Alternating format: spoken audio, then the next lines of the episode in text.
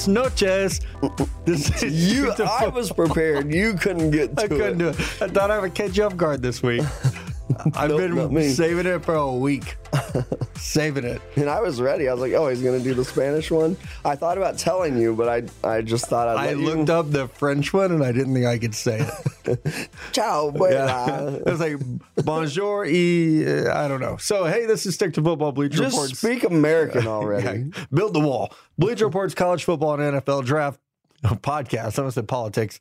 I'm Matt Miller, your host. Joined as always by my boy Mello. Uh, and yeah, we And don't we will dip Spanish. our toe into a little bit of Spanish here. We were trying to hit all listeners. Right, yeah, we're trying to branch out. Uh, when the caravan gets gonna here, we want them to listen to stick to football. I mean, they don't have a lot to do right now. Hit Go the ahead, hit that download and subscribe button. if you're the in the app. caravan, please download and subscribe. It will be a lot of fun for you. We promise. Tonight's show going to be a lot of fun. And sirens in Joplin, Missouri. the one time we get sirens. Uh, tonight's show's going to be a lot of fun for you. We will go around the league with a lot of news. Like it's getting to be that time of year where we actually are back to having a lot of news. We're going to do our pick 'em preview. Top fives this week. It's a hot take. Worst football uniforms. Yeah, and I went mainly college on mine. Uh, I actually thought that would be easier than it was to make our big board, but we will draft it again. I like the way that we've been doing that, and as always, we will finish it out with. It seems like a million draft on draft questions. I think we'll take a solid hour on that one. Uh, yeah, a lot of draft on draft questions, which we appreciate. If you like asking us questions, I want to invite you all, just our closest friends, this intimate group of stickies. I want to invite you to hang out with us and crack open some beers or sodas or waters or Capri Suns, whatever your flavor, and toss some cornhole bags. Maybe maybe play a little beer pong, water pong, orange juice pong, however you want. We are going to be at Ohio State, Michigan, one week and some change from today. Nine days. Exactly. And Connor will be there with us this time. I had some people uh, confused why he wasn't there at the Moso game, which I don't know why he didn't make the trip. But that's a big game. It was his birthday. I'm, yeah, but that's a big game. Yeah, I know. You got you got to make it out for. Mom and Pop Rogers said no. So if it, I tweeted today, I, I I hate doing this, but I'm always like I tweeted, but I did tweet a photo. We are taking a 27 foot tailgate trailer. We've nicknamed it the Natty Wagon, thanks to our friends at Mid America RV. And I now sound like a local radio host. But we're gonna pull this motherfucker from Joplin to Columbus, Ohio, which is about 11 hours. Set it up at 5 a.m. I want to tell you guys where we're gonna be. Right off State Route 315, near Schottenstein Center. We are going to be parked, and it's going to be a huge RV. Why are we never at like the Smith Center? Ever, never. We're- Schottenstein Center is where we'll be. Can't spell it, but I can say it. We're on Fred Taylor Drive. So There you that's go. easy. Fred Taylor Drive. That's the easiest I can get. And we will be set up. There will be Bleacher Report flags. There will be a huge red and blue RV, I think. yes. It could be orange correct. or purple. I don't know. I think it's red and blue because we're Americans. Miss Lippy's car is green. our our RV trailer is red and blue. We are going to be set up. I, I've told the guys uh, we're going to set up at five in the morning. I'm not leaving till they kick my ass out of that parking lot. I believe what you said was you're not coming out until they drag your dead body out. Yeah, okay, fine. I'll do it. I'm staying till I make die. a bet on that? yeah, ten thousand dollars. I do not want to bet on it. We're going to be having so much fun. It's your chance to come meet us, uh, talk shit about things we've been wrong about, hug us, let us meet your girlfriends, bring us things to eat and drink. If you have ideas for the show, something that you want to hear us talk about, It's a great time to do it. run it by our boss Jesse. She She'll will be be, there. there. She'll Right. be running the show. If you want to sponsor the show, Yeah, come do it. Bring your checkbook. exactly. Right. Just go ahead and make it out to Matt Miller, and I'll make sure if Mello and Connor get their cut. But we are going to have a lot of fun. We hope to see all of you guys out there. Again, you can be a Michigan fan, you can be an Ohio State fan. You don't have to have a ticket to the game to come tailgate with us. No, it, it actually works out perfectly. We didn't even go to the game at Moso. Like that's not the important part. Did you don't have to worry about like, oh, I don't have a ticket to the game. I'm not going to have any fun. Well, you know what? Come to our RV. You can watch the game Right. from the stadium at our TV. We have three of them. They're huge. We have comfy seating for you. Two leather couches. I'll be there. You'll probably have to scoop me over because I'll be passed out. But if you want to get your questions in, come early. And I feel like this happened at Moso. Uh, I can't remember if it was before or after the, we recorded. You can see Mello and I in a quarterback competition throwing beers to people. Chucking beers. I'm more Alex Smith. You're more Jay Cutler. I don't think that's the appropriate comparison. Who would you say? I don't know. You kept trying to say you were Drew. I was making it rain. No. In the check down, like you probably had it Oh, yeah. accurate with yourself with Alex Smith, but I don't know. I was also throwing to some very unhappy receivers. Right. times. So you were Jay Cutler. Your receivers hated you. So I'll be Jay Cuddy all day. I love that guy. I love Smoking- the show. smoking a hot cigarette. wife too. yeah, just vaccinate your kids. It'd be Naked pictures on the beach. Uh, all right, first bit of news that we got to get to. There's a lot of it, and this is uh, early days to stick to football. One of the things that that Connor and I, I think it was even before Mello came on the show. One of the things we would ask every guest is, if you could only have one ketchup or mustard, which would you pick? And it it became like a it was our first big like hot button issue, um, and more people pick ketchup because they're stupid. But now our buddy. Listener of the show, friend of the podcast, savior of the Kansas City Friend Chiefs, of some of the people on the podcast. I don't know if I'm in there. Jesus Mahomes says that he puts ketchup on everything and he actually had to cut back on ketchup this year to like get his body in better shape. Because if you don't know this ketchup is full of sugar. Like it's just red sugar basically with a squirted tomato like fake tomato. That's all it is. That's why it tastes good to some people. It came out today on thursday. Pat used to put hopefully he has stopped doing this ketchup on mac and cheese. My, probably two of my least favorite things in the world put together You're not even. American. on mac and cheese. Me That's or like a, Pat? that's a thing, though. no. Yeah, it, it really is. a I have known you for thing. 31 years. No, I'm not saying I do it. Like I'm not going to ruin my mac and cheese like that. I'm just good with some good old Velveeta and some shells. Uh, but I actually I know a lot of people that do put Why? ketchup on there. The ketchup goes on like everything. People put it on scrambled eggs. They put it on No, mac sriracha. and cheese. Put But, sriracha on Like scrambled people eggs. do it. Some some people even will put it on their steak every once in a Oh, while. God. You would never run the free world like that. I do want to say, I told you this at dinner tonight as I was eating a like a steak with no sauce. I wanted to be mad at Pat. I wanted to. I, I tweeted at him and I was like, "We're not friends anymore," and I want to back off that statement. Okay. I love Pat, and I'm willing to get over this. And I think sometimes in a relationship, you have these pivotal moments where it's like, you know what? For a second there, I hated you. And then I remembered why you're so important to me. And here's the reason that from this day forward, November 15th, 2018, until the end of time, I will never turn my back on Patrick Mahomes.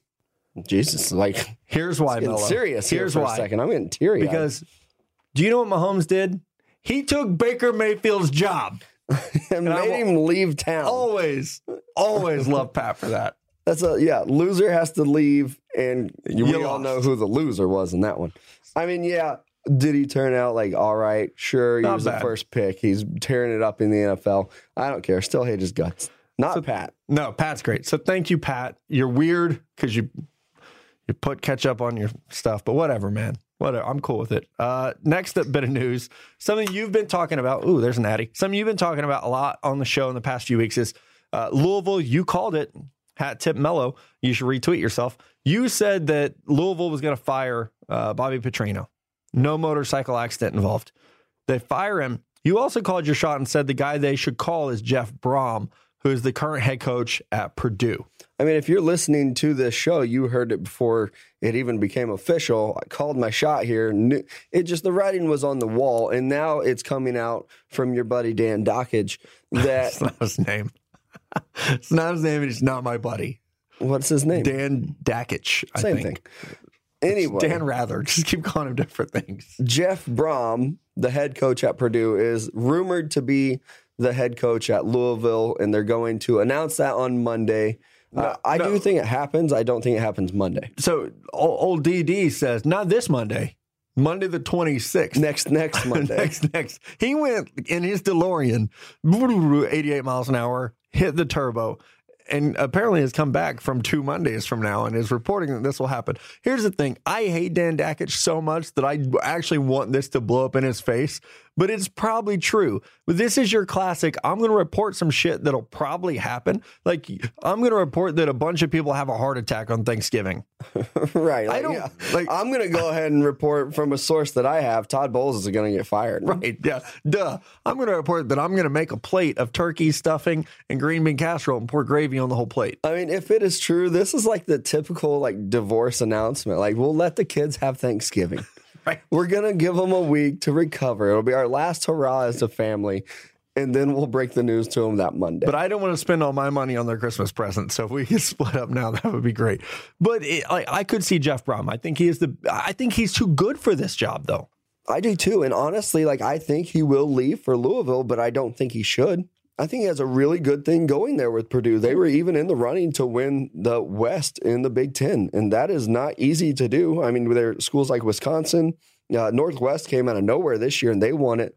But you've got some good young talent. I love Moore, the receiver. He's undersized, but that dude can do everything on the football field. So I would stay at Purdue. Plus, they've got some sick uniforms, and I love those things. I, I do love their uniforms. I feel like the Purdue job is better for a year than Louisville. Like what you're going to Louisville and what you, you have nothing, and you have to recruit like in the heartland to get some very good schools. I mean, if there's a good player in, in Kentucky, they're getting pulled to Alabama. It's not Yeah, like you can, you can't like, own your state even. Kentucky now Right, the is also doing a good job, and Purdue is just a little bit north. I mean, you're still recruiting the same area, right. so if you think you can have success there, you've already established something. Jeff Brohm's getting NFL talk. yeah, or like USC. I think if they made an offer to him, he's going to be a hot coach. People talk about, oh, we need a great offensive mind. Well, that's Jeff Brohm. Yeah, there aren't many of them out there, so I think Jeff Brohm's one of them. Uh, big bit of news. I buried the lead on this one. My bad. Uh, this you're, this is the one that's Yeah, get- you went with My bad. Loves ketchup. That's we got to talk about it. I'm a professional writer. Uh, I messed up. Uh, buried this bit of news. You're gonna read this Friday morning in my scouting notebook. Hopefully, if you're stalking me on the internet. I don't. And I put out a big board article on Tuesday. And at the time, I put a little footnote and it said Dwayne Haskins from Ohio State is not ranked because school sources tell me he will return for his 2019 season at Ohio State.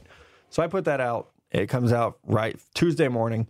I bet by Tuesday afternoon, I had 15 texts of people being like, hey, uh, they're lying to you. He's not coming back. No. The guy who will probably be his quarterbacks coach leading up to the draft even texted me and was like, hey, uh, just a heads up, he's coming out. So Somebody might have made a deposit. someone, yeah. So you can look at this a couple different ways. And I, you guys know me, I like to be transparent. I'll tell you the truth about things.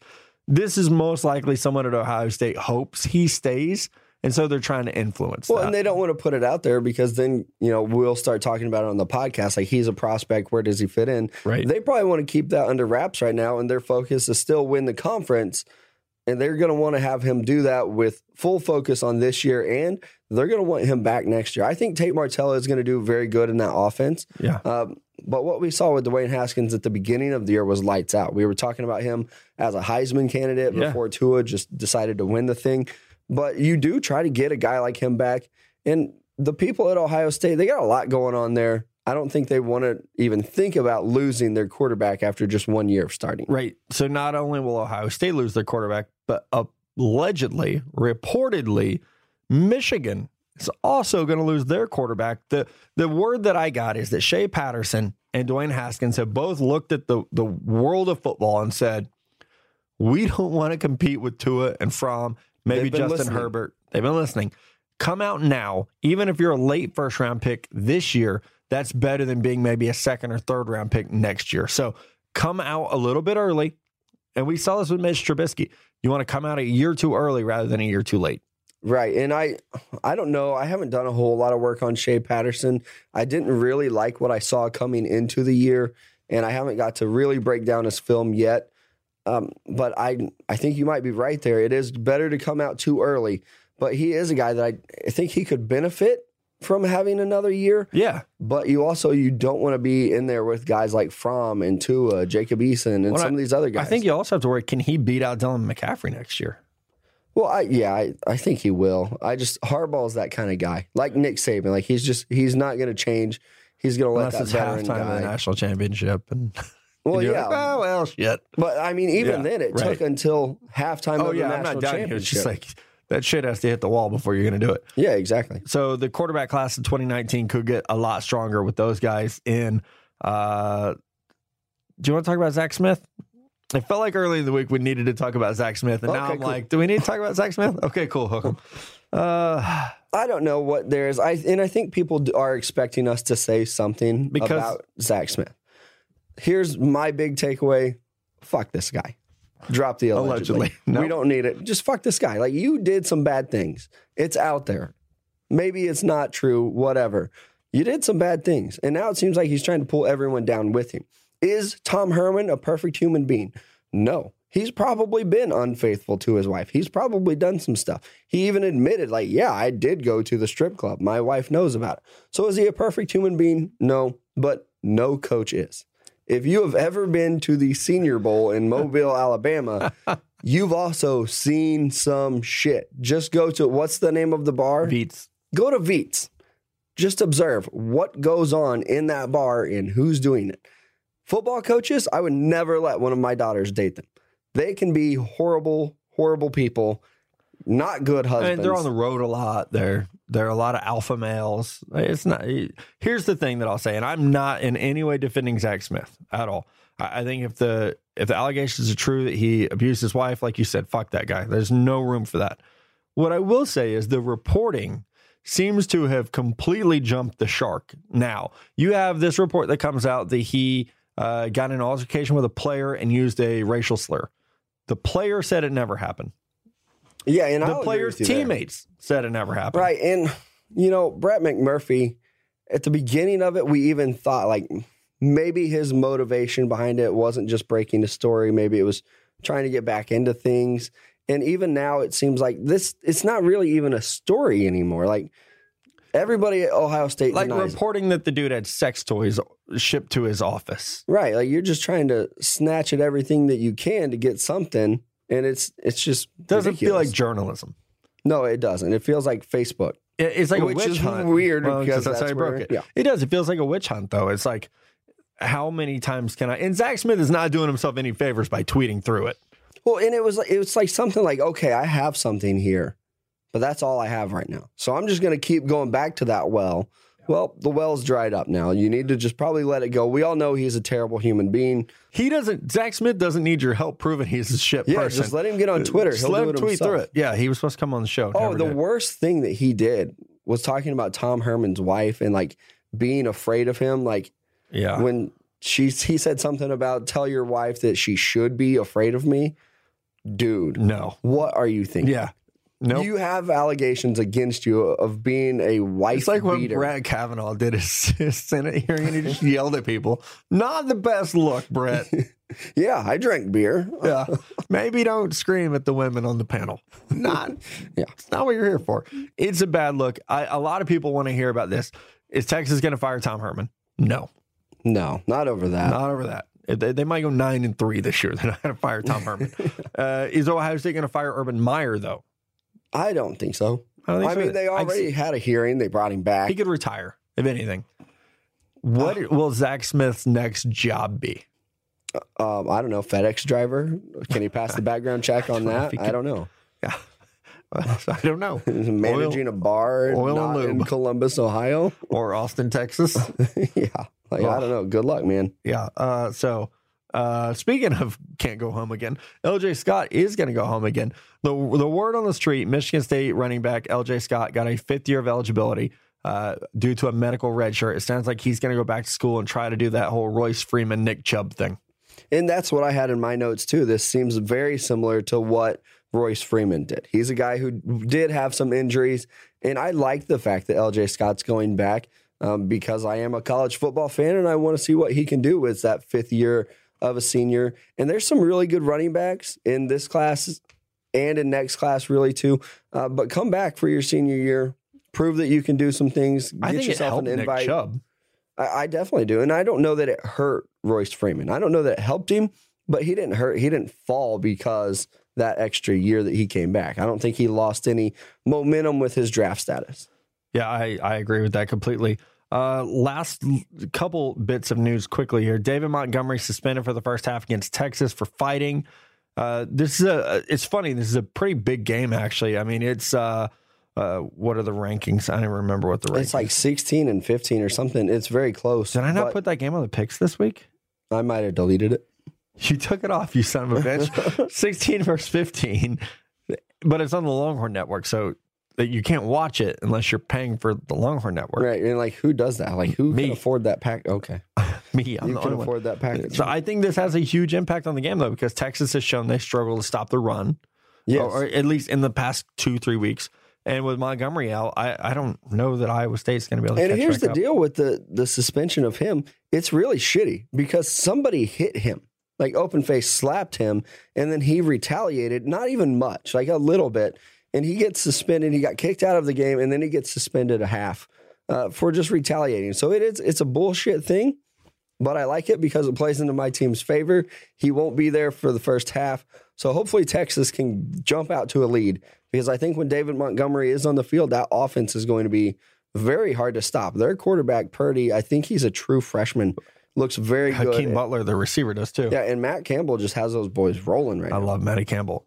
Kelly Bryant. He's going to pick a new school December 4th. You've been all over this like Brett McMurphy on the story. And I don't know. I, is it going to be Arkansas? Is it going to be North Carolina? Yeah, I mean Kelly Bryant, he's saying what he's going to do. I was on top of the Louisville thing. Like I need to just start breaking news. Newsbreaker. So he is going to decide between a couple schools: Arkansas, Miami, Auburn. Had them on my Auburn. list too. Yeah. Mississippi State, and here's two surprises, or one surprise for me. Mizzou actually made his list, and then UNC. I don't see him going to Mizzou. I don't think he's a very good fit for their offense and what they're going to do. No, they throw the ball.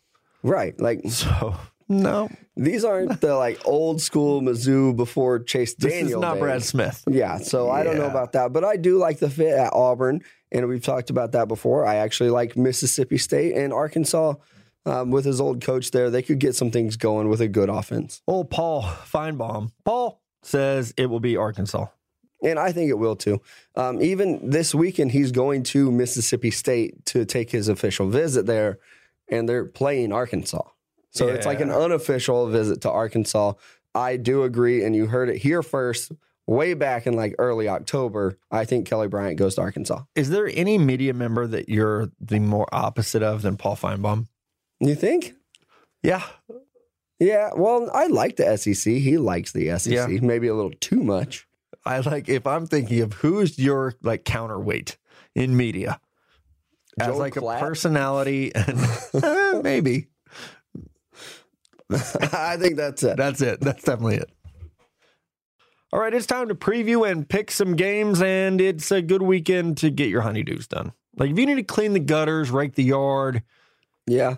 I mean, we have teams like Alabama playing the Citadel. clean your house for Thanksgiving. Yeah, just do do something. I don't know what you're going to do. Take care of some business while you're listening to this podcast. Uh, there are some decent games, uh, but we'll run through a list of what we're saying are like the best 10 games of the weekend. Best eleven because you deleted a game. Yes. So let's do that one first. Texas host Iowa State on the Longhorn Network Saturday night, prime time on the Longhorn Network. I'm picking Texas, and I don't care if this game counts against us. I'll we'll go on record. I'm taking Texas over Iowa I State. mean, it's kind of messed up though, really, that this is one of the only like ranked versus ranked games that we have this week. yeah, And it's not like on an ABC or, you know, whatever, A- E ESPN, ESPN2. great. Fox Sports One, Yeah, anyone. something. Which, by the way, I got ahead of myself. You have a two game lead. Oh, yes. I'm- 35 and 20 for me. You're up 37 18. So I really, really need to come back. I mean, week. and I, I got two game lead here, and I'm also taking some risk because I'm going like ultimate underdog. this is going to come down to the Army Navy game. And Well, I'm going to have to fucking pick Navy or something just on the hope. yeah, and just heave up that hail mary. I, would, I won't, I'll lose. If it comes down to that, I'll lose. I'll just, I'm, I don't think it will. I think I'll run away with this thing before then. you think so? Okay, here we go. Uh, so Iowa State at Texas. I'm taking Texas. You're taking, Um, I would take Texas too, mind. although that game does make me nervous. I just the confidence isn't there. Texas is not back like we thought they were. no, they are not. Number 10, Ohio State at Maryland. This is my game. I, I think Ohio State. They've been a little disappointing this year. I, I think they're just too good. They're they're too good for Maryland. I know we saw like a, a hot team early in the year. I think they've struggled a lot since then.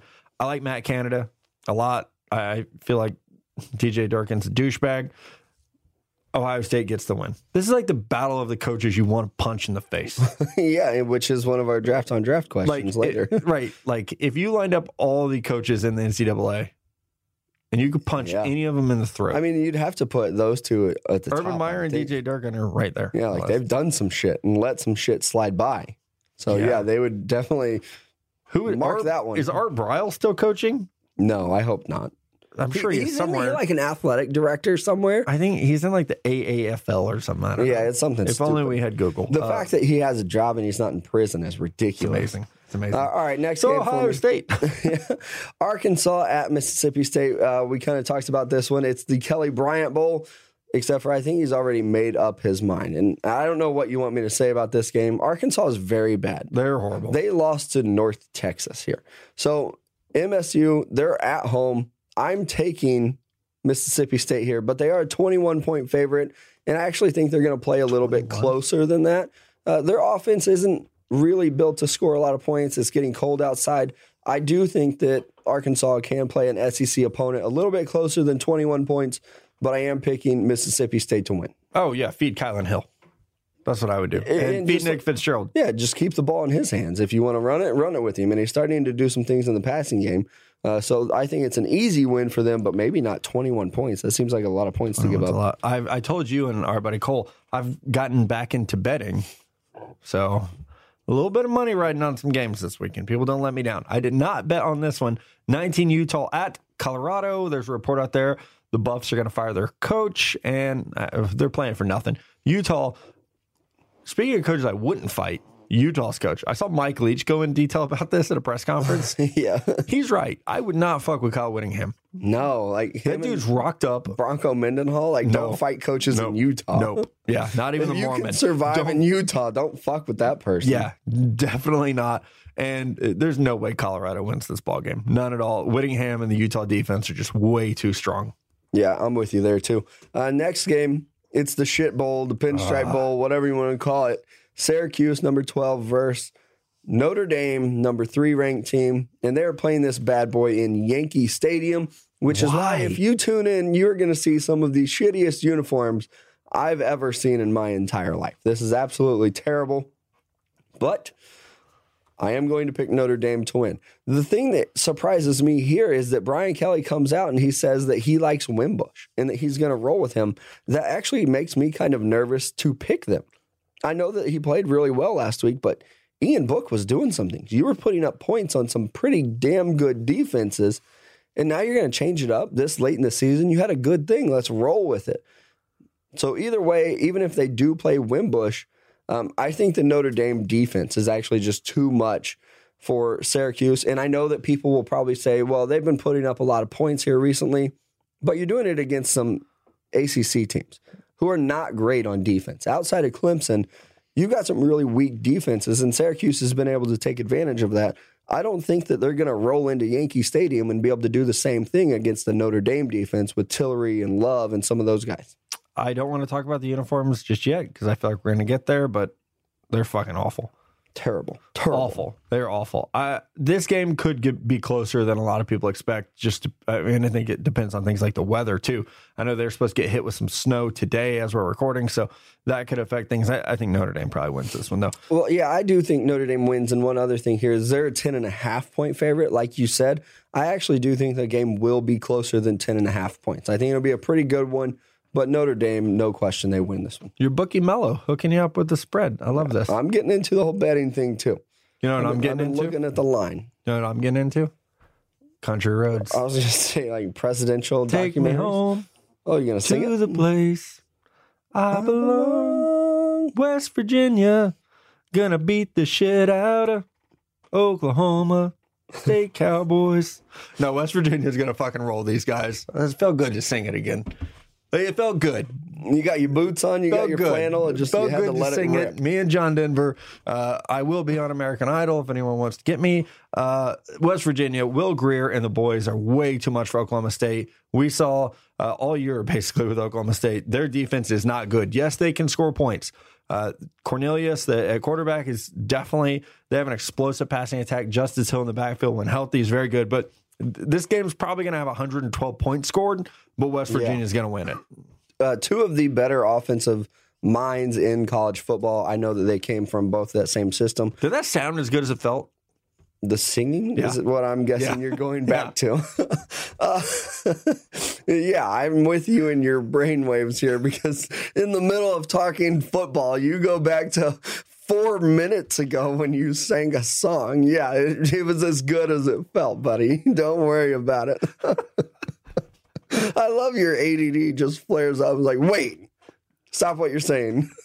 Stop that talking about the football. football. that good? How are the pipes? So I don't even remember what the hell I was talking about now. Um, Two good offenses. two great offensive minds. I do think that there's just going to be a like a million and a half points scored in that one. Uh, next game for me. Uh, now I'm all lost and confused here. Boston College, number 20 at Florida State. Man, I really thought Florida State was going to be something. They're not. Uh, but you and Connor did have it right when you said that Boston College might be able to do some things this year. They're number 20. They're only a one and a half point favorite here. I don't know how that happens. Really?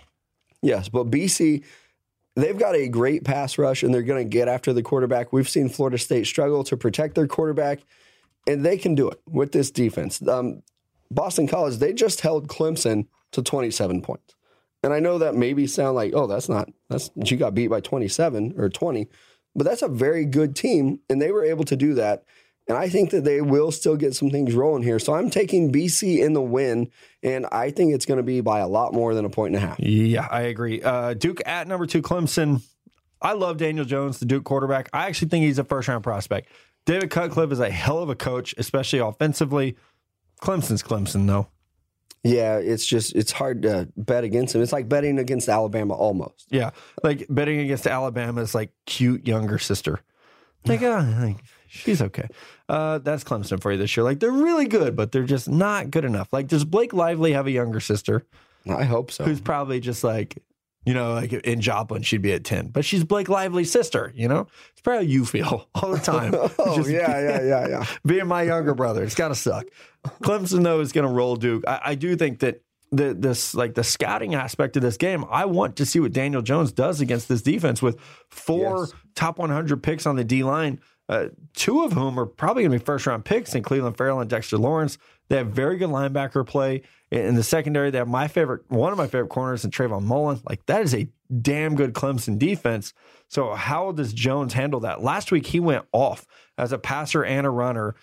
He's going to have to do more of the same to keep this one close. And I, you know, Clemson they love going against these mobile quarterbacks too. Like they see the challenge, they see red, and they want to get after it. We want we went and watched them play in Louisville last year against Lamar Jackson, who was a Heisman Trophy winner, and they made him look average. So going up against this Duke team, I think they're going to make them look pretty bad as well. Uh, next game, I can't believe you gave them to me. Arizona at your I was tired of Washington. State Cougars Tired of picking it. this feels almost like a trap game to me because I do know that Mike Leach is still their coach, and he's just not good for a one loss year. He's going to get a couple losses in there every single year. And this feels like an Arizona team that is maybe starting to be healthy, get some things going. Like they might be able to do something up there at Washington State. Uh, but I just, I can't bet against them yet. If it were a different team other than a Kevin Sumlin team, he has nothing to offer on defense. They are not going to stop anybody. And now they're going up against another great offensive mind. You know they're going to put up points. They're a nine and a half point favorite here. And I think Washington State does get the win. Uh, and I'm going to say they cover as well. It's going to be a big one. It's one of the last games. It's at home, cold weather. Those Arizona boys not going to know what to do up north. You're breaking our girl Paige's heart. I know, but you know what? I got to be honest to my people. I think Washington State's going to win. Mike Leach has been a head coach for 17 years, Mello. His best ever season, 11 and 2. Yeah, like he gets a lot of credit. If he didn't say some of the crazy shit that he did, no one would talk about So it. he's only had one double digit season, win season, and it was that one. 17 years, he's had one season, he won more than 10 games. Yeah, so I mean, he and it's gets, not like the Big 12 has been, uh, right. it was okay. But I mean, and guess- Texas had a lot of down years his, towards the end of his Texas Tech run, yeah. where he could have done something. He has not been good at Washington State. No, and they will get the thing is they get hot and they will run off a couple good wins, and everybody's like, "Oh, look at what Mike Leach is doing." They're doing And it right then now. As soon as they do, the media flocks to him, and they're like, "We have to hear what he has to say." They're winning games. Let's get him on TV. Let's get him on radio, and he'll do it. But then he'll lose two or three games, and it's like, "Oh, Washington State, they went six and six again. What happened to them? They were the eighth ranked team." So And, I- and that's what happened last year. They peaked at eight and they ended at 24. Right. And I think just Arizona here, I would not be surprised if Arizona won. If Khalil Tate can get some things If Kevin going. Sumlin weren't their head coach, Yes, if they had something on defense, they would win this game. I would bet them all day, especially a nine and a half point underdog. Uh, but I just think that they don't have enough on defense to stop Washington State. Not I get- without mustache at quarterback. right? I get to pick the game that is the ABC game. It is the the the big game. I think Herbstreit's calling this one. Cincinnati at Central Florida. That's what we're left with this week. yeah, I mean it's uh, top twenty five Cincinnati. matchup. The old American Conference. You know they're gonna bring it every week. Lamar Jackson's not playing. No, they Shaquem Griffin's not playing, but McKenzie Milton is. And for that reason, I'm picking UCF. I have to take them in this one. I, I Cincinnati's been very good. They they were your upset of the week last week and they won. they won, but they didn't get the points. So did our boy Tyler win money? I think he might have. bet on I think he might have bet him outright. I don't know. We should reach out to him and maybe I should apologize. Let us know, Tyler. We'll give you that 20 bucks back. UCF, I, I think, wins this one. They're just so dynamic offensively. And I am not a Josh mm-hmm. Heupel fan. No, but At they, all. they have things set up there. It's the Right. Larry Coker Miami Hurricanes. You knew what they had coming into the season. All you had to do was just not screw it up. So we'll see if he can sustain this success. Uh, but this year they have some good things rolling, and I, I really do. I hope they win. I'm kind of like a clo- not even really a closet fan of theirs. I support them and I root for them, and I want to see them win and go undefeated. Will they beat a team like Alabama, Clemson? Hell no. But I do want to see They them go beat undefeated. Michigan or Notre Dame. No, they would not. Georgia. Like honestly, they're probably not a top eight. If the playoff were an eight and they got the eight, If it were seed, UCF against Washington State, who would you pick? I would probably pick UCF. Okay, so that's about where they belong. Yeah, so maybe the eight. But, they're not going but Ohio State's noise 10, and I would uh, pick Ohio State to beat the shit every out of them. Every time. Uh, next game up is the game that I deleted Texas for because I want to give you. We're going to make this a thing. I'm going with the super underdog locksmith game of the week to bet your money on because I don't have the nuts to bet my own money. Sponsor your own segment. Yes, I did. Super underdog locksmith game. Game of the week to bet your money on because I don't have the nuts to bet my own money on. Do you write this shit Put it on a shirt.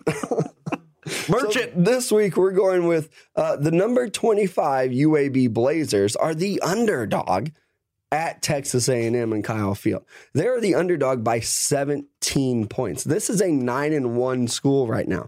I don't think A&M can beat them by 17 points. Not with the way that they have things rolling. So I'm going to go with UAB not outright, but they don't get that spread. They do not lose here by 17 points put your money on it. That's your super underdog locksmith game of the week to bet your money on because I don't have the nuts to bet my own money on it. All right, we are back. It's top five time, and it's a good one this week. We're sticking to football, and we're doing the top five ugliest or top five most hated uniforms in football. Yeah, and we had some people on Twitter thinking like, oh, okay, obviously it's going to be Oklahoma, Texas A&M, Texas Tech out of me. Uh, well, actually, here's the thing. I like their uniforms. Oh, Texas Tech has some of the best I love uniforms. Texas Tech uniforms. I love them. The red and black combination that you can do there, even teams like Cincinnati do it. I like I when they do the red tops, black bottoms. I I like the all black. Or even if they go all white, it looks good. Uh, I just refuse to put them on any list of mine that is like a favorite. So even though they might be like easily top five, honestly, but I'm not going to put them on my list because they're Texas Tech. Okay, I like that. Uh, I like the thought process. We have to flip a coin. It is your turn to call. You want me to flip it? Oh yeah, that'd be great. You always get to I flip. call Tailson. I don't even think you have Tails to call never it. fails. Well, and here's where we're different. I let it hit the table. I catch that motherfucker. You catch it. I'm going to give you the yeah, that sound effect really worked. one more time. This is like a 50 Cent album. I don't Heads both times, I by the way. understand so I- that I wouldn't- reference. Oh my gosh. A fifty cent out. You flipped a quarter. I know the album that he had, Get Rich or Die Trying. It opens up and it's like That's it's the it. quarters hitting the t- 50 Cent. Oh, Stupid. you're so uncultured. I am uncultured. So does that mean you go first, or do I go first? I guess that means I go first. Uh, so let me uh, try to identify a team that I don't think you're going to take. All right, I'm going to piss some people off with this one. Uh, but this team, they hyped up this uniform feature so much. Like it was going to be cutting edge, it's going to change the way that helmets are made and the way that they look. Well, guess what? Nothing fucking happened. LSU comes out and they say, Oh, yeah. Our helmets are going to change colors once the lights come on. No, they didn't. I didn't notice a goddamn thing about them other than the fact that they are not good. You paid all this money for this special kind of paint and it didn't work. Like, yeah, if you shined a flashlight on it directly, you could see some like yellow. But when the stadium lights hit it, that motherfucker stayed the same color. And you pubbed it up for like two weeks about how these were so great. So I'm going with the LSU color changing helmets as the number one worst uniform. That's number one. Number one, absolutely. I hated it. I like the rest of the uniform. Wow. But the fact that you said your helmets were going to be so special and they were not, no, sir. That is my number one most hated uniform. Okay, so mine is if you are new to the podcast, you might not know that I am horribly colorblind. Like, like I Thought Gumby was purple. green.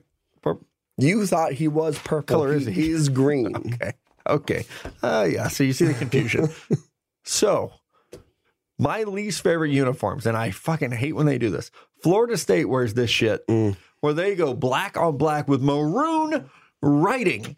How am I supposed to read a name or number, good sir, when it's maroon on black? That was- Who the fucking Nike is watching the game thinking, Yes. hmm, let's do this? that was on they were on my list too like they had good traditional uniforms and then for some reason jimbo fisher or somebody is like you know what let's change these up from the charlie ward days the warrick dunn and Deion sanders you had something good that was unique Beautiful. no one had anything like it and then you change it to whatever the shit show is now and then you're right they go black on black and it's hard to tell who anybody is uh, so yeah i like that one i'm with you And I love black on black. The Steelers, like black on blacks, my favorite uniforms in football, which maybe is next week's top five. Like it looks next week's top five is gonna be Thanksgiving foods. Just so throw that out there. Just get people ready. Uh, Thanksgiving foods to eat while watching football. And normally I'm all about black on black. Not when you try to put red fucking numbers on the back. Yeah, it's it's a tough look there. Uh, number two for me. I have a lot of schools on here, but I don't know that you are going to take any of them. Uh, so this team's uh, hot right now. a lot of people talking about their coach. I'm going to go with Louisville as another team. They go black on black and they try to go with like these candy chrome helmets, and it's just not a good look. I don't want to piss off any potential sponsors. I'm really not a fan of what Adidas is doing in the NFL and college football. Well, all college, the NFL's on Nike. That's that's right. Yeah. Uh, so what they're doing with the college football uniforms, I just I've never seen an Adidas Miami. uniform and be like, wow, that is really awesome uniform. It's always Nike or Under Armour. Anytime I look at Adidas, I'm like, what the fuck is that? It looks like a soccer uniform with a guy wearing pads underneath it. So I'm going with Louisville as my number two school. I cannot believe that we are a couple schools deep. I just I want to add on when Louisville did the like script gangster L, you know, Yes, whatever. it's It's, like prison tat L, Yeah, their logo is the Why? I know, like it's and it's like that like gothic cursive. I guess just stick with the cardinal, even which is still even like a shitty mascot and logo. horrible mascot. But I mean, come on, it's better than that. You can barely tell it's an L. right. I agree. So Take they the catch L, the L. Take the huh, there it is. Number two, and I want to go. It's might be one of the few times I've been edited on this podcast. I just want to put the pen down and talk about this shit. What are you doing, Notre Dame? Who puts pinstripes on a Notre Dame uniform? Yes. Why? You Lou have- Holtz would spit all over the. Like, guys, why don't we put pinstripe on the uniform? like, why? Why would you do it? the dude off 51st dates. I'm with you though. Uh, we've talked about these uniforms so much. So bad. You have a good thing going. You're the fucking chrome domers. Keep it normal. Keep putting that 18 karat fleck in your helmet. and why do they keep going to the green? Even like you know you suck when you wear green. Yeah. Don't wear it. Just stick with what navy they wore last gold. week sucked too, sucked bad. It was like green tops, yellow pants. Yeah, their new like It's like, yellow pants oh, my child took a shit and you put it on as a uniform. Yeah, I think they refer to it as like old gold or retro gold or something like that. Yeah, refer to it as baby shit. Yeah, and like the working. helmets are, I think, like a matte navy helmet oh, with a the the ND logo that is in a circle with pinstripes. I get it. You're Yeah. playing at Yankee Stadium, and that's cool. You don't have to wear pinstripes. You know why the Yankees were cool? They're the only team that wore pinstripes. That's what made them cool. Well, and I even think like if they just went with like the pants were pinstriped, and then you leave the normal jerseys. I think that would, yeah, just wear the navy jersey with mm-hmm. pinstripe pants. You would look there's like a baseball team. on the sleeve. On the sleeve, yep, Like you should have just said, "Hey, I know we're going to be the home team here, but we're going to wear white and it's all pinstriped at least." and and the the Notre Dame on the chest is cursive. Stupid. It's stupid. I know that's like And number two picture, on your list. But the picture promoting it is this dude in like a baggy long sleeve with a glove, like pointing at the camera with his visor on. Like, yeah, you're fucking cool. yeah, congratulations. And. I love Under. Armour. Like, I love Under Armour so much. Nope, not good. Yeah, and I agree with you too. Uh, you want to talk about another team who's been doing like a throwback thing? Um, I don't know what the Pitt Panthers are doing. They're trying to go back to like the Tony Dorsett era uniforms, and I don't like it. It's blue and yellow, uh, but that's not what I've grown up to see Pitt as anymore. They're navy and gold, which is a great color combination. And then I don't get it. Why do schools do this with their colors? Like you don't even know what is my school color anymore. Is it blue? Is it navy? Am I supposed to rock gold? Am I supposed to rock maize? I don't know. So they keep flipping it back and forth. Just like figure something out. If you want to pay respect and do something for the guys like Dan Marino and Tony Dorsett or whatever, figure it out. But what you're doing with your uniform is not working. You know what else isn't working when teams change their uniforms? We get it, Oregon. Nike gives you a lot of money. Pick a fucking uniform. Like, I, I can't even tell sometimes I flip it through the channel, like, oh, who's playing? I don't recognize this team. Is it arena football? Nope, Yeah. it's Oregon. Well, and they're another team that got away from it so much. Their color is green and yellow. But they got away from it so much in like the early 2000s that they were wearing black and gray constantly. So it's like, why the hell is this whole field and stadium wearing green? Yet the And players they on the do field this are wearing weird, black. like, gray on gray thing sometimes. yeah, And it's like, do. I'm watching the White Walkers play football. Like, Yeah. I don't get it. And their numbers this year are terrible. I actually kind of like the uniforms they're wearing. They have the biggest numbers I've ever seen on a Right. jersey. Yeah, no, it's like seriously, it goes. People can't see me. It's like it goes Collar? from the sternum to your belly button. Trachea to belly button. Yeah, all number. Like if you were gonna butcher this jersey, you would split the number. Yeah, that's right. Just cut along that one. I think they the even have like an outline for it on this uniform. It's not a good. I mean the numbers, which is great. Like if you were Mr. Magoo trying to scout Oregon, be like, oh, that's number thirty-two. This is easy. yeah, yeah, it's great for you. Uh, another team here. Uh, they're not a Nike school. Go figure. Uh, this is a team. I think it would be very easy to get some good things going with your uniform, and Georgia Tech can't figure it out. Oh yeah. They had Russell Athletics as a sponsor Recently. for their uniforms up until this year. You Russell Athletics. I've bought their sweats at Walmart. right. How the fuck are they sponsoring any uniform? Now I'll give them credit. They went with like the honeycomb helmets. Those were badass, but they don't ever wear them. Now they just stick with the gold helmet that has the GT. Like, so whatever. But the fact that you went from Russell Athletics, I even can respect the always wearing white thing, but the uniforms aren't good. They try to do some things with like weird lines going across their, their shoulder pads.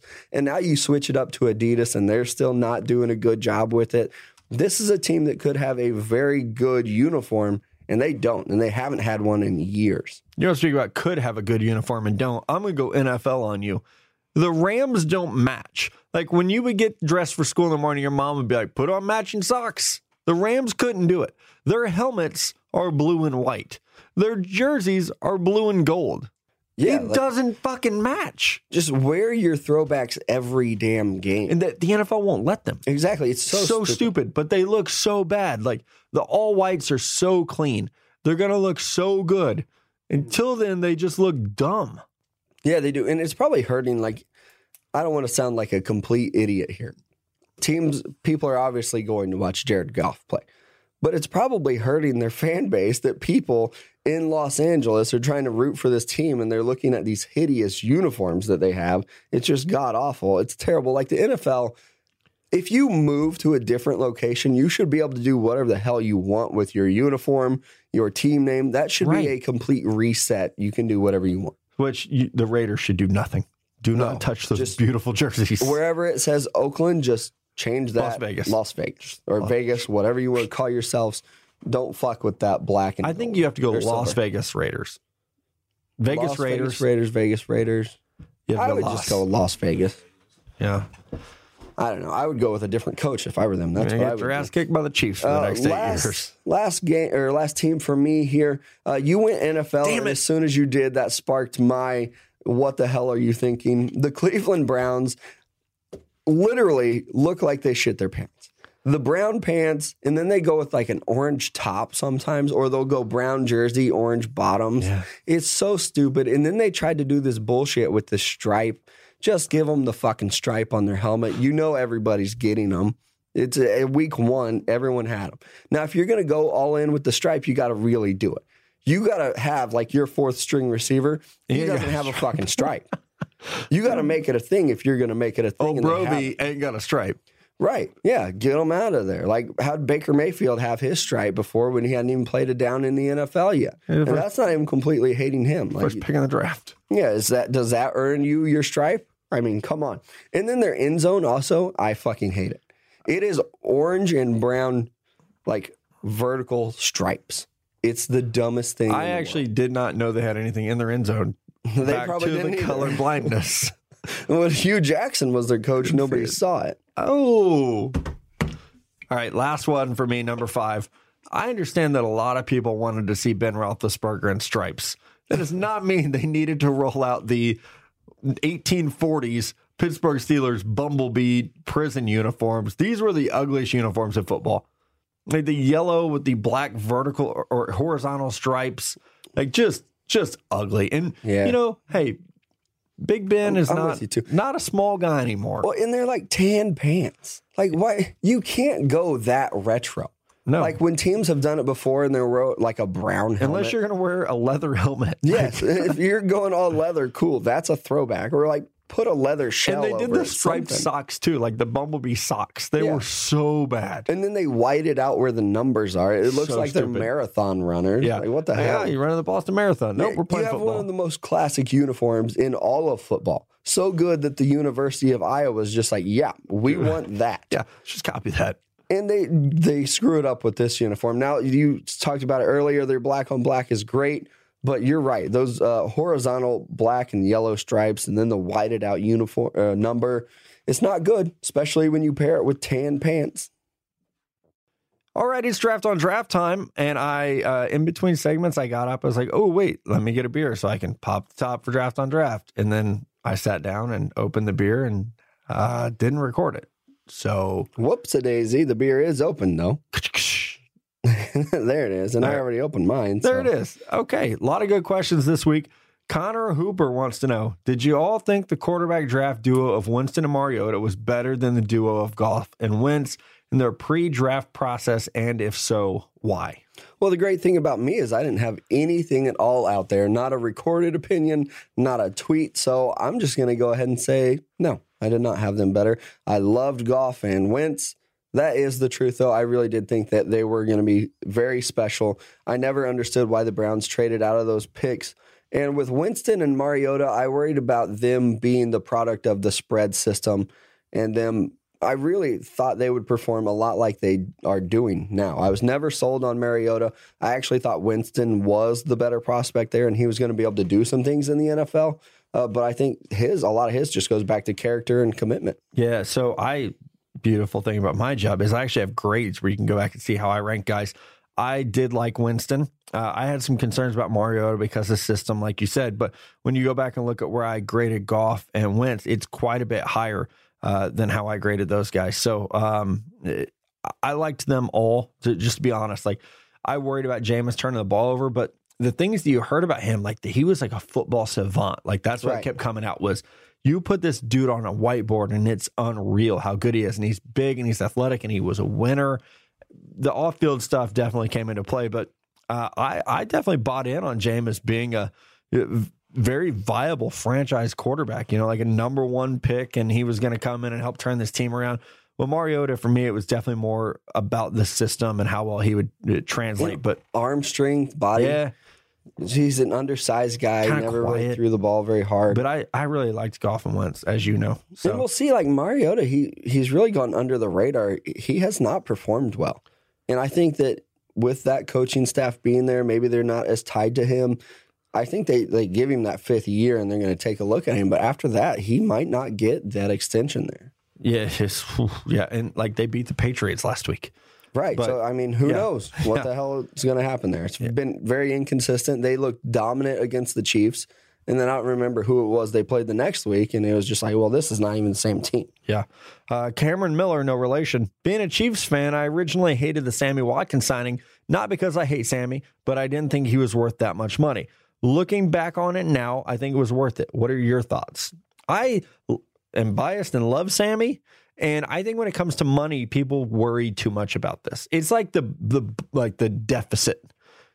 Who cares? We're never paying it back. And I like a salary cap is so fluid. It's going to jump so much next year that Sammy making whatever 17 or whatever it is, like that's not going to be that crazy next year. So don't get caught up. Like think of the salary cap as year to year because that's how teams do it. Like Aaron Rodgers making $30 million this year doesn't matter because they had the cap space this year. And that's how it is with Sammy. So I didn't get too caught up in that. I loved him as I, he's almost a decoy at times Right. And then and a great one. expensive one, but also you knew you were coming into the year with a first year starter. You wanted to surround him with some questions because I even look at Tyre- Tyreek Hill. He's a guy who a lot of people were still questioning, even coming into this year, if he could perform. So you pair those two guys up together, you're doing your quarterback some favors. So maybe, yeah, you could have spent that money on defense, or you could just say, fuck it, we're going to let Andy Reid do his thing, Right. and we're going to outscore everybody this year. Maybe trust Andy Reid. Yeah, like it's working out for him. From a guy that has questioned their moves before, just let them do their thing. They're actually pretty good at their job. And I don't think they regret the Sammy Watkins deal. And No. I, I don't think a lot of their fans do either. Yeah. Uh, Bart Uppa. Welcome back to the show, Bart. I'm probably not saying his name right. Bart, I'm, I nailed, but the last name, I don't know. Utah? I Is like know. Utah? yeah, maybe it's Paul. just been a typo this whole time. Connor said his name Bart- wrong. And he His just changed Bart it. Utah. Uh, which two head Sounds like a coaches? porn star from Utah. right? Which two? That's like a Facebook generator. It's the last thing you wrote and the state you're from. Well, I wrote the Bart. I'm from Utah. Fuck. Uh, and he definitely has a southern accent. Which two head coaches would you like to see fight and who would win? Tom Herman, Lincoln Riley. I'm trying to beat you to it. So you take a breath. That that would be a good one, and I think Tom Herman Oh, wins that. Fight. rip him apart. Like honestly, like I think Tom Herman would be one of the tougher coaches, at least in the Big Twelve. Oh yeah, but the Big 12's He would not kick really Dana known. Holgorsen's ass. Oh god, yeah. We already talked about him versus Gundy. Snyder, him versus Snyder. Snyder. Ah, It'd be like when Pedro fought that coach of the Yankees Right. and just rolled him up. old man almost Uh, died. And I don't know who else. And Kansas doesn't have a coach. He's kicking Uh, Cliff Kingsbury's ass Oh too. yeah, Cliff's pretty. Lincoln fight. Riley, no thanks. I've seen him. He's a scrawny little thing. TCU Patterson might. Ah, Gary Patterson might be able to do it. He's thick. Yeah. He's dense. And he's old Texas tough. So maybe I like Gary Patterson a lot. he's older though. I don't know. Yeah. Uh, if I had to pick two coaches though, uh, how about Jim and John Harbaugh? Ooh, a brother fight is always underrated because you know each other's weaknesses. and you know that they've fought like a Right. million times So you- before. yeah. like I mean- if you and I like ever dr- got in a drunk fight, I know immediately where to go for The, the knees. the knees. Yeah, exactly. They got bad knees. I have no weakness. So Uh, the face is my biggest weakness. My Ah. hands are your biggest weakness. Yeah.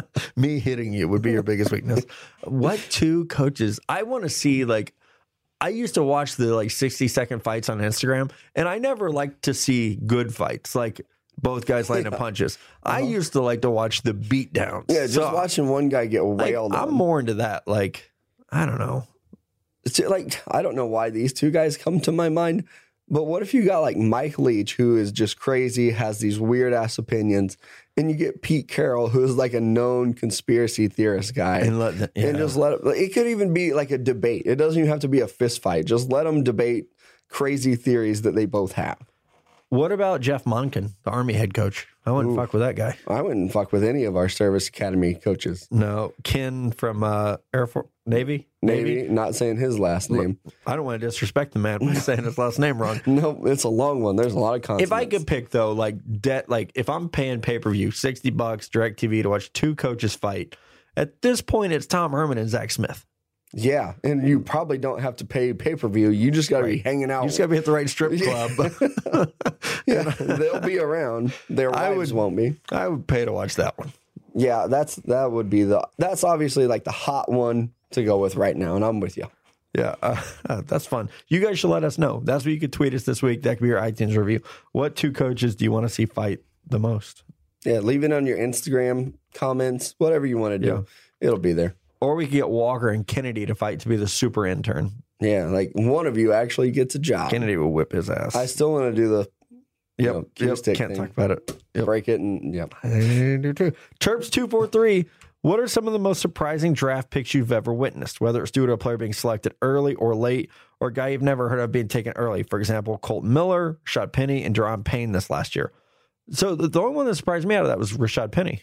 And that's what I was going to go with too, because even if you go all time, uh, there have been some guys that I okay that surprised me. I didn't think they would go there, but now since we've been doing the podcast and we've been doing like I've been getting more into the scouting and stuff like that over the last couple years. Usually, I'm pretty in tune to like okay, this is where this guy's going to go, and obviously you are. So watching the draft this year, and you see Rashaad Penny's name in the first round, it actually truly shocked me. I did not expect to see that happen, and it did. And I know he played pretty well last week, but I still think that that's a pick that the fan base was not happy with, and a lot of people questioned it, and it, it sure as hell shocked me. I was looking because I thought there was one that the Patriots made, and it was like their first pick in a year, and I was like, "Who was that guy?" But maybe not. Maybe it wasn't their first pick. But I mean, the Patriots made a lot of bad ones over the like They really have. questionable. Where you're like, "What the fuck?" Well, and for a team that gets like almost rumored that they draft so well, like, yeah, they used to, but anymore, they've had a lot of misses on their board as well.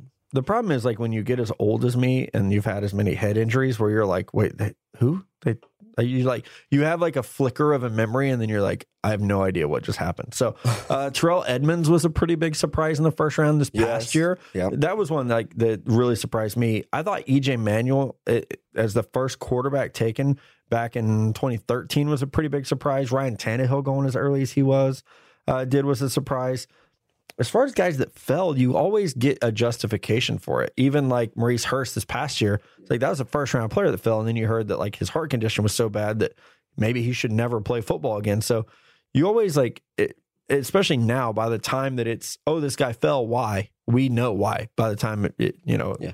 Like, was it Laremy Tunsil that fell draft night because yeah, the bong, the, bong. the mask bong? That one was a shot. I mean, you're talking about surprising the fact that they're showing it on Right. air with the draft. Man, a lot of people thought he was going to be a first or second pick that night too. yeah, and then thanks to a family member just Ooh, robbing him of millions of dollars Or not second pick, third. He would have been the third pick probably to the Chargers. So, but they got Joey Bosa, so it worked out pretty well for them. Uh, Jake Rummy, ooh, a lot of old school listeners in the, the draft and draft this week.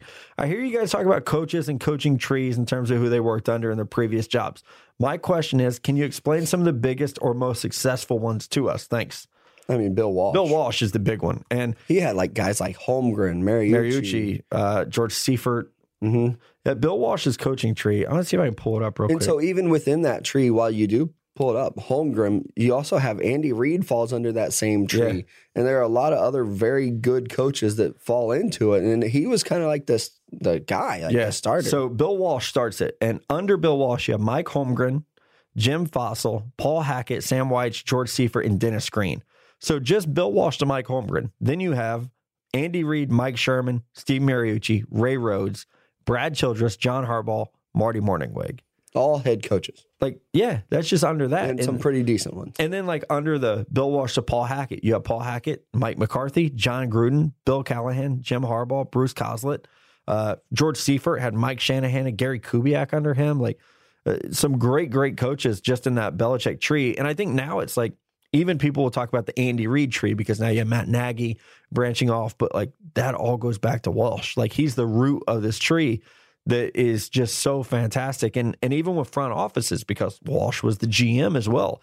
You can look at it that way of these guys like, you know, uh, who were under him as a GM that have now spun off and become their own trees as as front office players. So I think Walsh is probably the best one that I mean, the I mean, Belichick was the first one that came to mind for me. Right. The Belichick coaching tree has not been great. And I know that this year it's weird because Matt Patricia and Mike Vrabel have actually both beat him, which is like shocking that those guys would beat Bill Belichick, but they have. And so for him, it's like it goes back to you got guys in college Kirk Ferentz, Al Groh, Bill O'Brien, Nick Saban, Charlie Weis. Uh, on the pro side, and you got Romeo Crennel, Josh McDaniels, Jim Schwartz, Matt Patricia, Mike Vrabel, Eric Mangini. Hey. Well, and even if you look at Belichick, he actually falls under right. Parcells, Parcells. So it- which also includes Sean Payton, Mike Zimmer.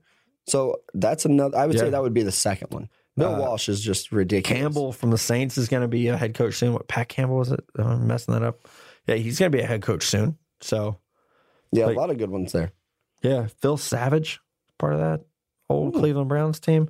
That old Browns team, like holy God, Thomas They Dimitroff, had a Scott lot of Pioli. good coaches and personnel in there. Oh, they were they would have man, they would have they would have been the Patriots. yes, Can you imagine that? Looking back at it oh now, like the Cleveland Browns would have been that the team Patriot. Yeah, where I'm teaching my students. I'm like, oh, you've never seen a bad Browns team. if Art Modell hadn't moved that team, man, yeah, the Browns would be the Patriots.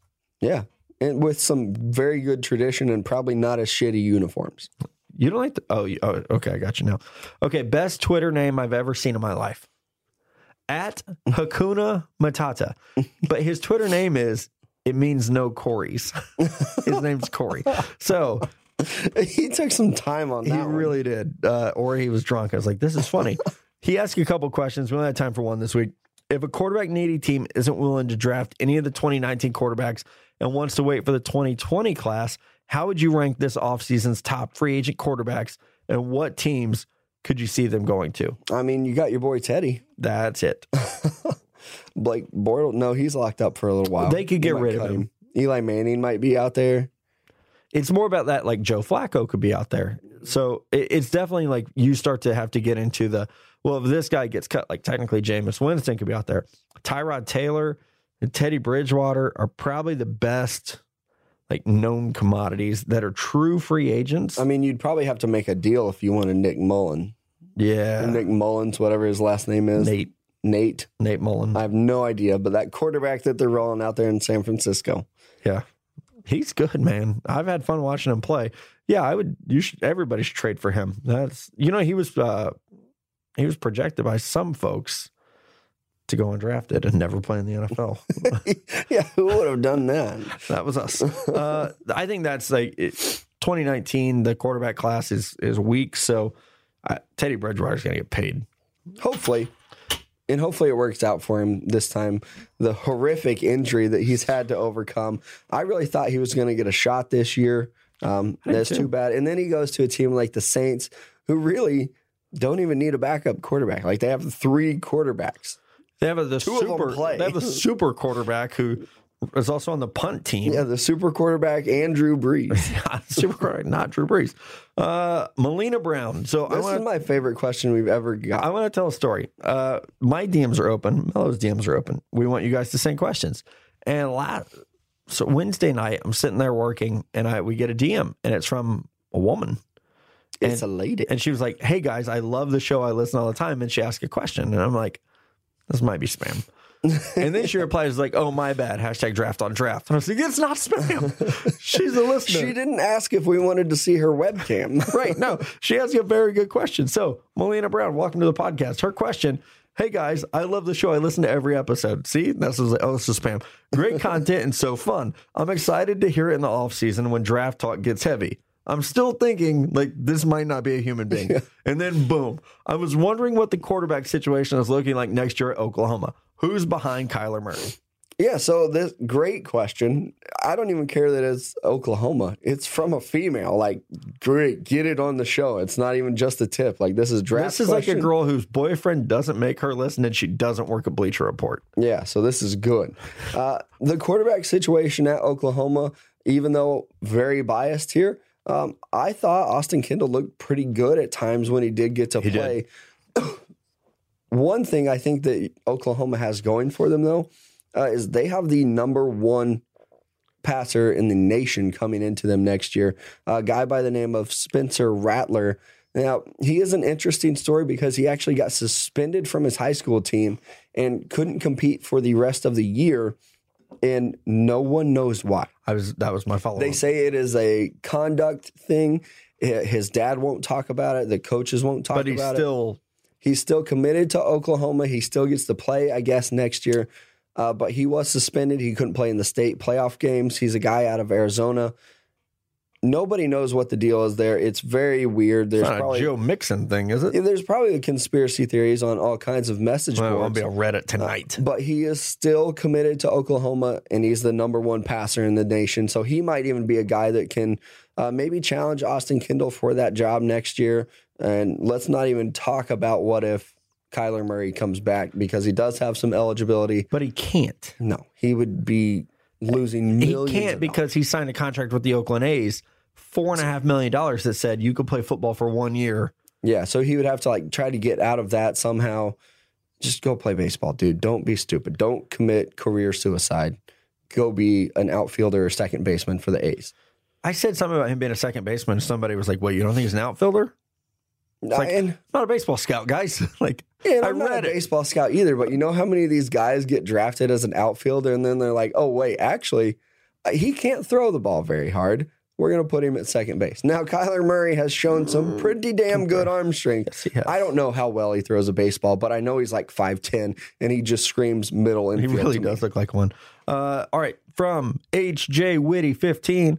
Hey, Matt, Big Six football listener, and have a draft on draft question for you, Connor, and Mello he spelled Connor's name wrong, so I'm not going to ask Connor this question. It's two O's. If you could pick a college head coach to play for, who would it be? This includes on a personal and football level. Thank you.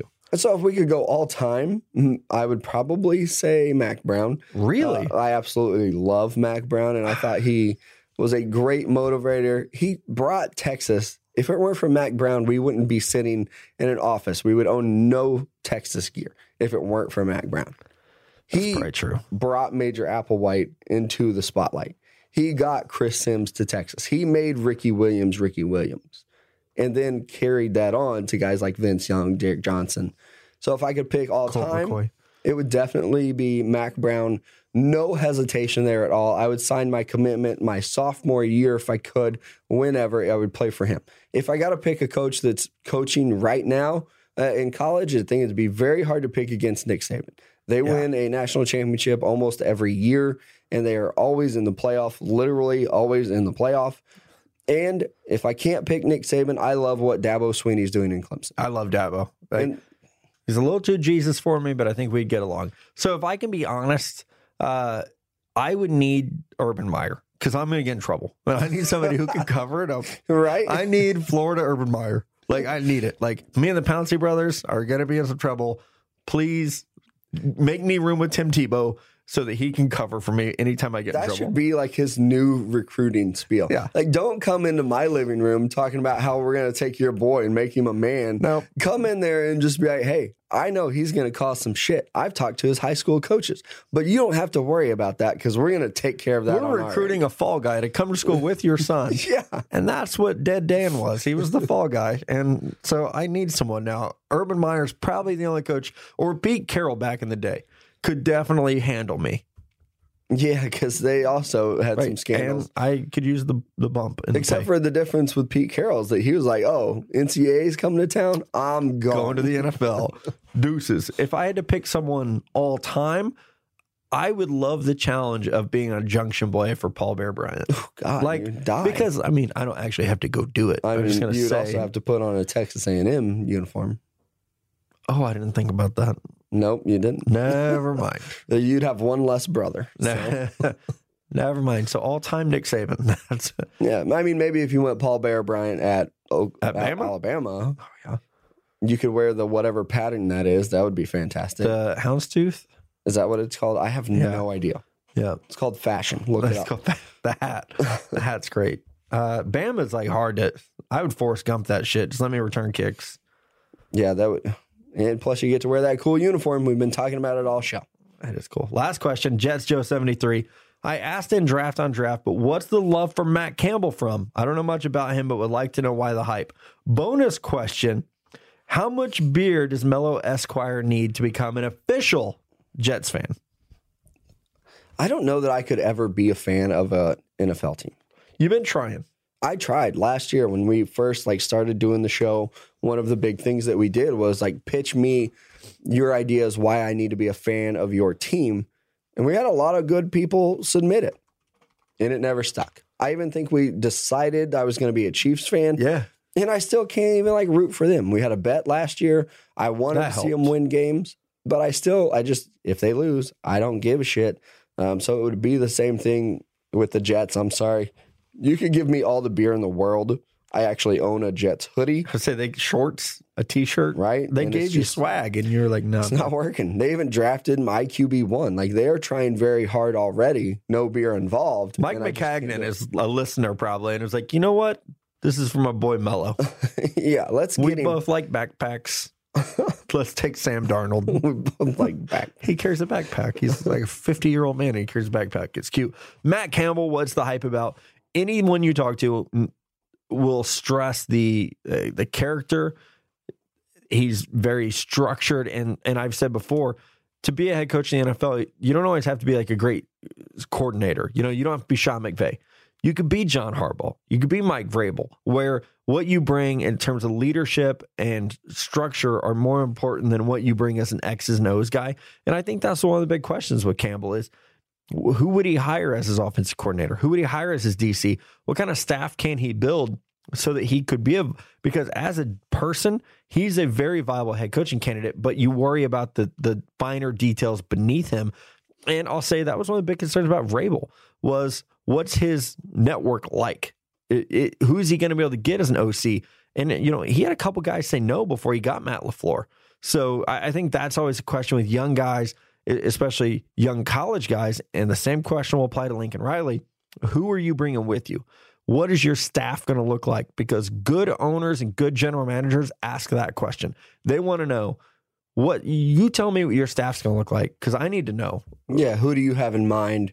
Who are you looking at? Because guys talk to it, they'll tell you. I've even had high school coaches come up to me and say, Hey, I'm interviewing for the head coach job. Are you interested in coming to the high school? I mean, every time it's a no for me, but those guys, they'll go into their interview with a plan of Yep. this is who I am and this is who I'm bringing with me. Uh, so, Matt Campbell, he might struggle there. I do like him. I, I don't want him to go to the NFL, though. I don't know if that is a good fit. And for reasons that you said there, and he's a great program builder. You look at his coaching record, the guy started off at Toledo. First season went nine and four, seven and five, nine and four, nine and two, and that's at Toledo. Not a traditional power. He actually won the MAC Coach of the Year in 2015 on a nine and two team, and that's very good to do. And then he goes to Iowa State. Not a great job there. Goes three and nine his first year, but that's Iowa State, and now he already has them turned around. They went eight and five last year. They're six and three right now, so they're going to make another bowl game. He's doing some very good things there. He's getting good recruits. He's building a program, and that's what you want to see. So he's going to get a shot at a bigger program. Yeah, he is. Another, like, I just want to throw this name out there, and his team is not great this year. PJ Fleck is my dude. I love PJ Fleck. I was actually very surprised uh, that he got passed up for a lot of the coaching vacancies that came up the year he went to Western Minnesota. Michigan went 13 and 1 his last year, uh, lost the Cotton Bowl. And he went to Minnesota. I, I got thought he was shocked. for sure going to Oregon. Yeah. I really thought he was. And then I also, Hindsight, yeah, like maybe should have taken him there.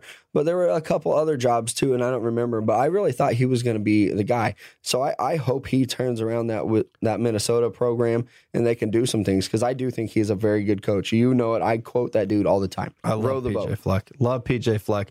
I think he's one of the best coaches in college football. He also played wide receiver for my Niners. So there's that. Bet you didn't know that. I did. He's Northern Illinois. God damn it, Mello. I know everything about. It. Do you him. edit Wikipedia in your free time? Yeah, I just you know I go down rabbit holes of just looking at Wikipedia. And, oh, well, Jim Tressel coached this guy. Who coached this guy? And, oh, there's PJ Fleck. Yeah. No, I, I knew that one. And they talk about it. He had that good run at Northern Illinois really before. And I don't know. They just they constantly talk about how he was a receiver with the Niners. I'm all in on that one. There we go. All right, that's our show for the week. Make sure, I cannot believe it's almost the end of the tailgate tour, by the way. I know we have one last hurrah, so you got to make sure you make it out. Uh, even if you don't have questions to ask us, even if you don't have tickets for the game, just come enjoy the setup that we are bringing because the Natty Wagon is loaded up. We're ready to go, and we're going to set up shop at about 5 a.m. At least that's what I hear on that Saturday. Come drag my cold, dead body into the RV. I don't know where and don't go. worry about temperature either because I will cuddle with any listener that needs warmth. That is true. You're like a little heater. So it's going to be a blast. If you haven't seen the, t- the trailer we're tailgating with, get on Twitter, look it up. It's going to be fun. I'll be there. Mello will be there. Connor will be there. Jesse will be there. Yep. Who was like our first girl listener, probably second one, Kennedy, and then Jesse. Yeah, so it's gonna be a lot of fun. Dan Barnes will be there. I don't know if that's a turn on or a turn off, but Dan Barnes will be there. So uh, you definitely want to come out. It's gonna be a blast. We're gonna try hard to get some Ohio State alums out in the parking lot with us to have a good time. So uh, definitely check it out on Twitter and on Instagram. That's our show. We'll talk to you guys Monday morning with a college football recap. It'll be me, Mello, and the hair of the show. Connor makes it back.